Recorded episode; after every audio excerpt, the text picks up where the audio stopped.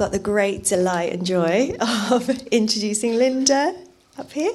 Uh, Linda is a wonderful friend and mentor to me, um, so I am totally honoured to introduce her and pray for her this morning. God, thank you for Linda, for the gifts that she has, for the woman that she is, God, for your delight in her. And I pray you bless her now as she speaks to us and that we would have ears to receive all the goodness. Amen. Amen. Thank you, Kate. Okay, so this morning we are continuing our series um, on how to be fruitful in our front lines. And we've been looking at six M's. We've looked at two so far. The first was modelling godly character, and the second was making good work. And today we're going on to look at focusing on ministering in grace and love. Now, this series is based on the book of Colossians, and the previous two weeks we've actually been in the third chapter, but we're going to back up to chapter 1 today.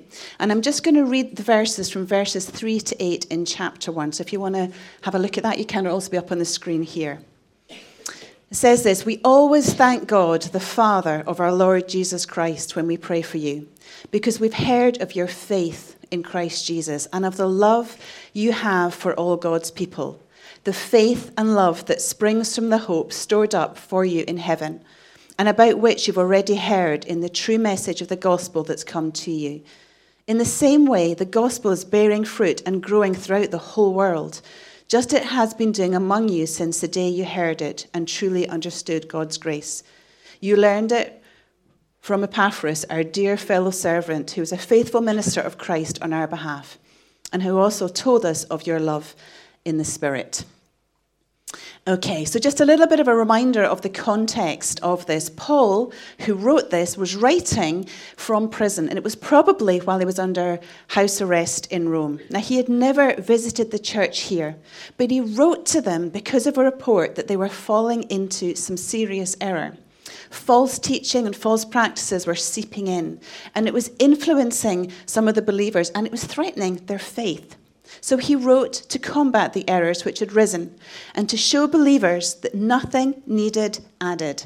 They had everything, as we have everything in Christ.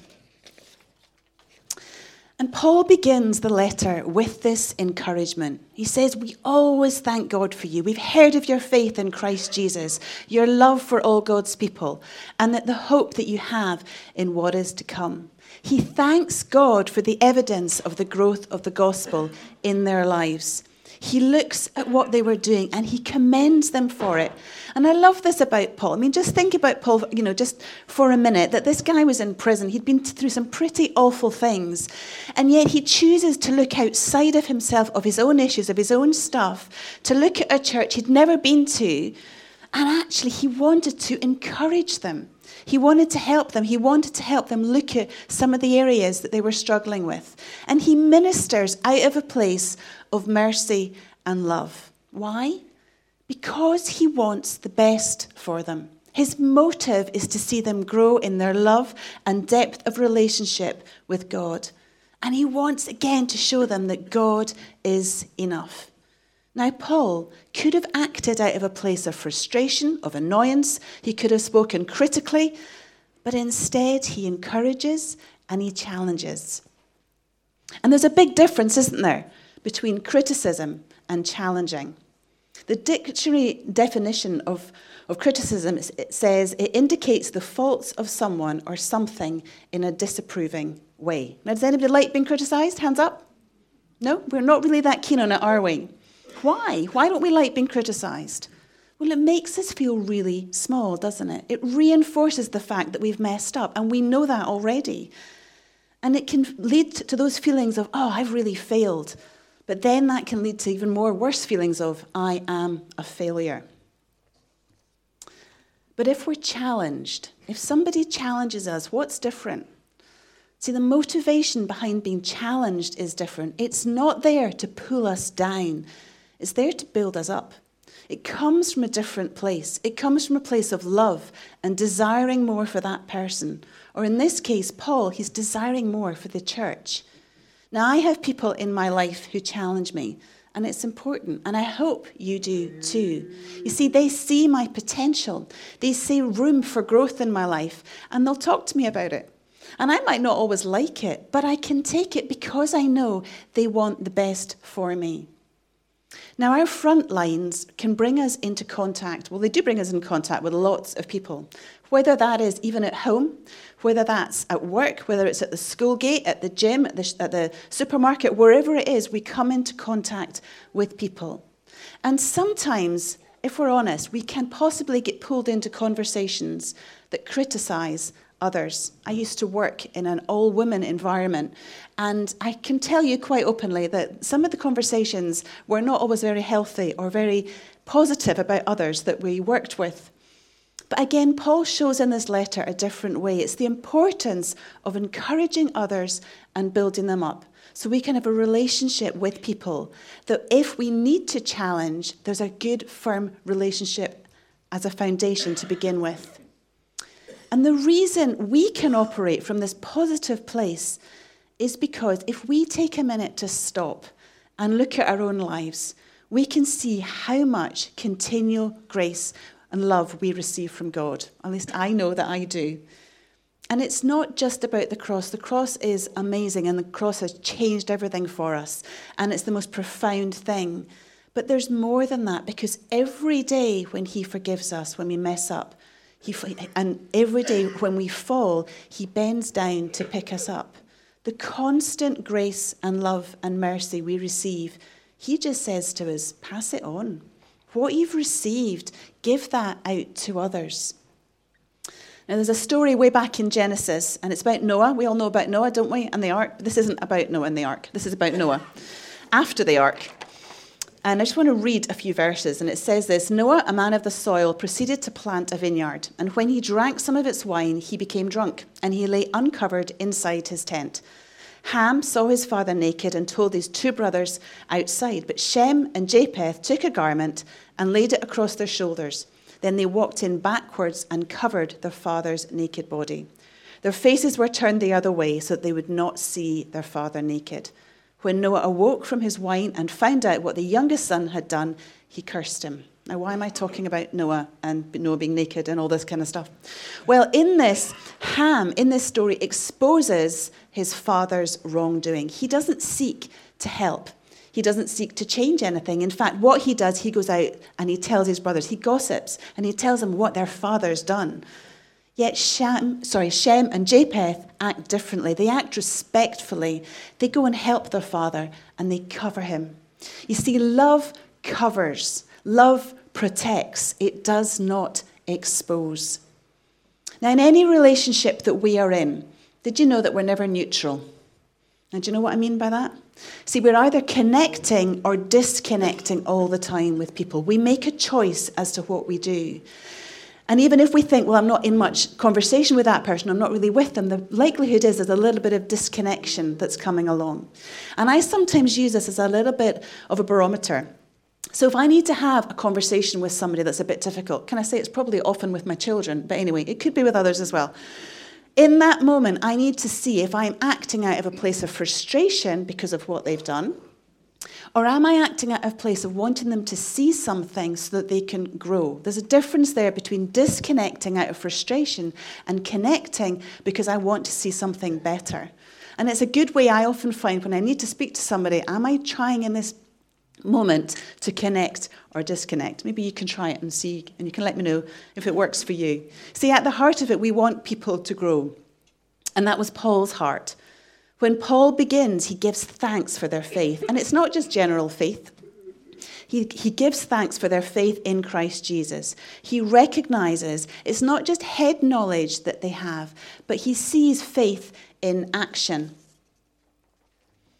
And it expresses itself in love for God's people. And in the message version, it says this we keep getting reports on your steady faith in Christ, our Jesus, and the love you continuously extend to all Christians. Faith directed towards Jesus Christ is embodied in love for others and motivated by hope in the life to come. You know, sometimes when we look around us, life can seem a little bit hopeless, can't it?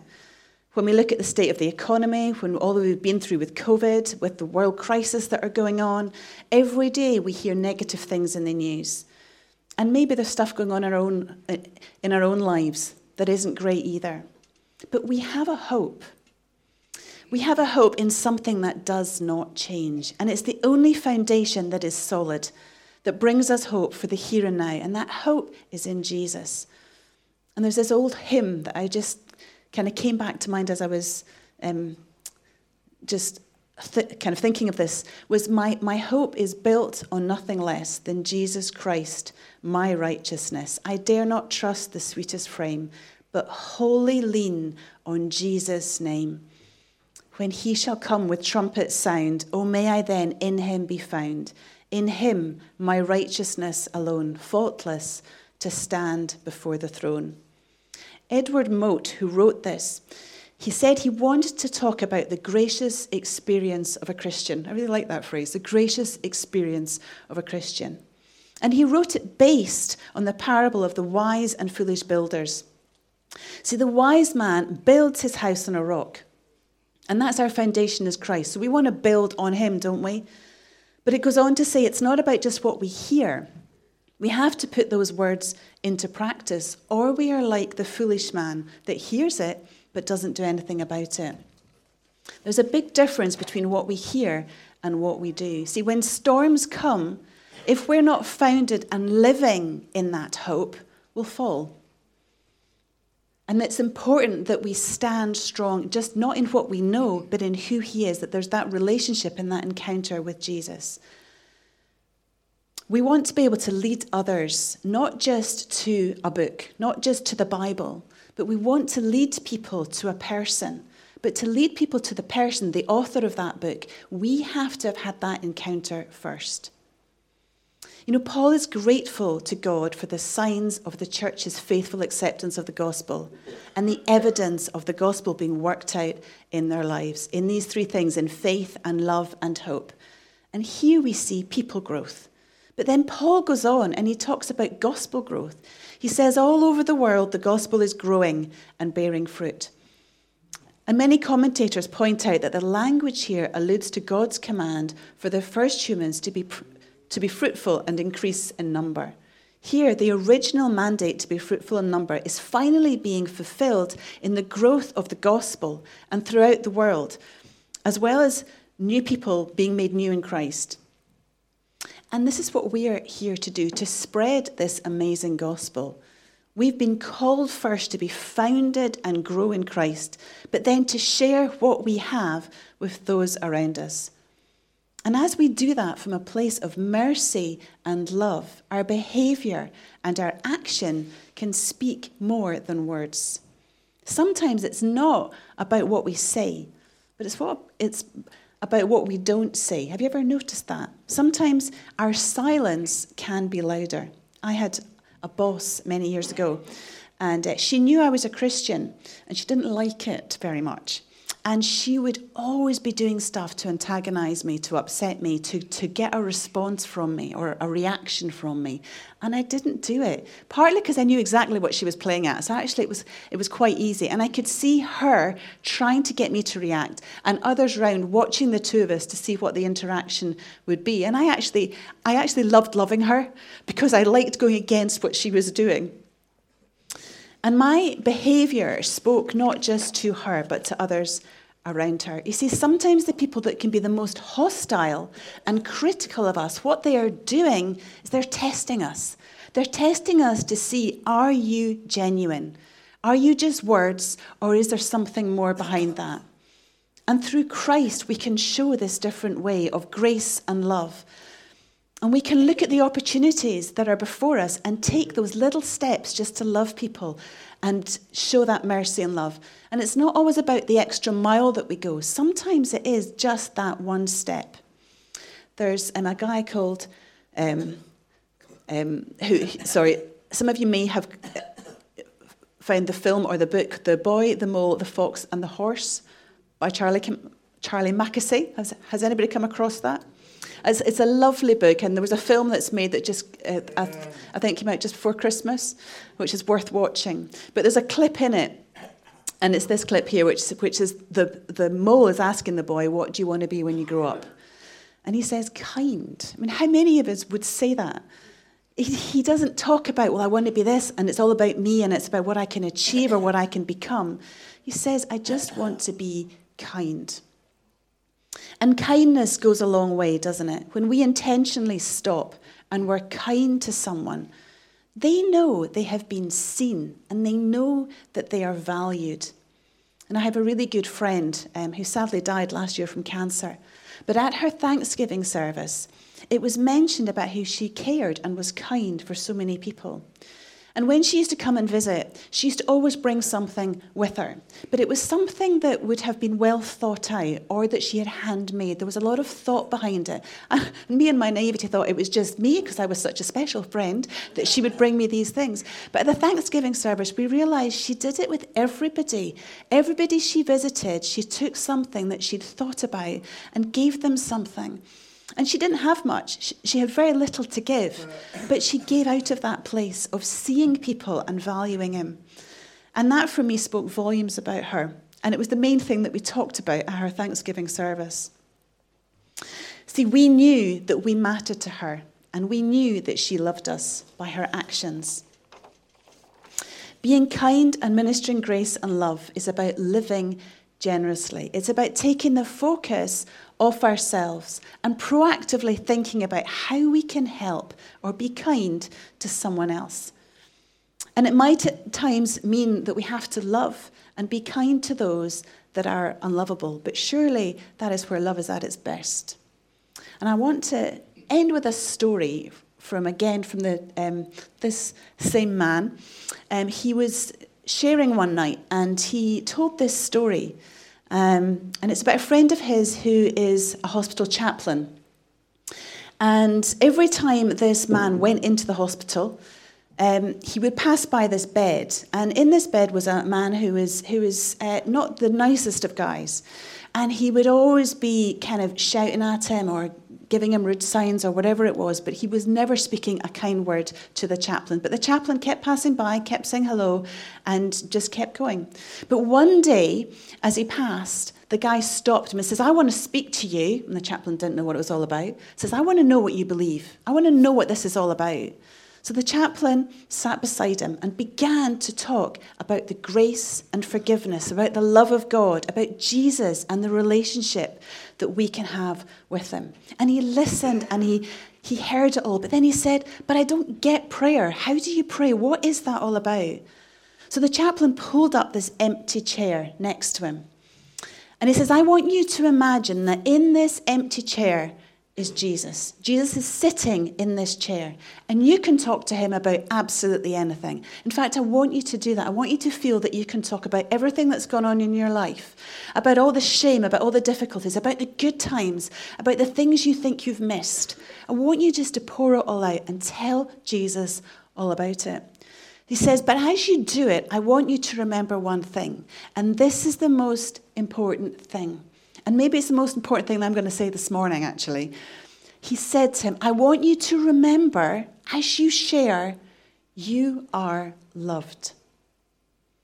And the guy began to pour out his heart to Jesus. He just began to share everything with him, and the chaplain prayed with him and left. And then a few days later, he was back in and he walked past the bed, and the man wasn't in the bed. So he went to the nurse and says, Excuse me, but where's that man that was there? And he says, Oh, he died. And the chaplain was quite kind of surprised to hear that. And the nurse said, You know, after you left, the man would not be quiet. He just couldn't help but share about what you'd shared. In fact, he was so animated for days. And then one morning, we just found him and he had died. She says, But it was really weird. Because when we found him, and this man was bedridden, says, when we found him, he'd managed to get himself from the hips upwards out of the bed, and he was leaning across the chair and hugging it. And the chaplain began to cry. And he says he got it. He got, in that short space of time, he got that he was loved. And he got that he could kind of put the whole of his weight onto Jesus, that he could give everything to Jesus. And the chaplain said, You know, in our lives, there's a whole lot of things that we can struggle with, and we sometimes might struggle to know that we're loved. But in that time, that guy understood it. You know, I don't know about you, but that, that really spoke to me. It spoke to me about do I really know that I am loved? Because for us to operate and to share love and grace and mercy with others, we need to know that we are loved ourselves. And we need to be able to, to get to the place where we can depend fully on Jesus, when we can rest our weight on Him. And that's my heart this morning. That's my heart for each one of us here. You know, my question is do you know that you're loved? I want to pray in a minute, but I want to ask that question Do you know that you're loved? Do you know that whatever you've been through, that whatever you're going through, whatever you will go through, you can rest it all on Jesus and He will hold it and He will hold you? So let's just pray. Father, I thank you for the mercy and love that you extend every second of every minute of every day to us. And it never stops. There's that constant flow of your love to us. And Lord, we want that love to fill us. And Lord, I pray this morning for those that are maybe feeling they don't really know they are loved. Or maybe they feel part of them is loved, but part of them isn't because it seems a dark place. Holy Spirit, I pray that you would flood in this morning that you would fill people afresh, that those that need to know that they are loved, that you would fill them afresh with your love this morning. Holy Spirit, would you wrap your arms around us that we can rest our weight on you? And then from that place, Lord, that we can take this love and share it with the world that is around us, Father. Amen.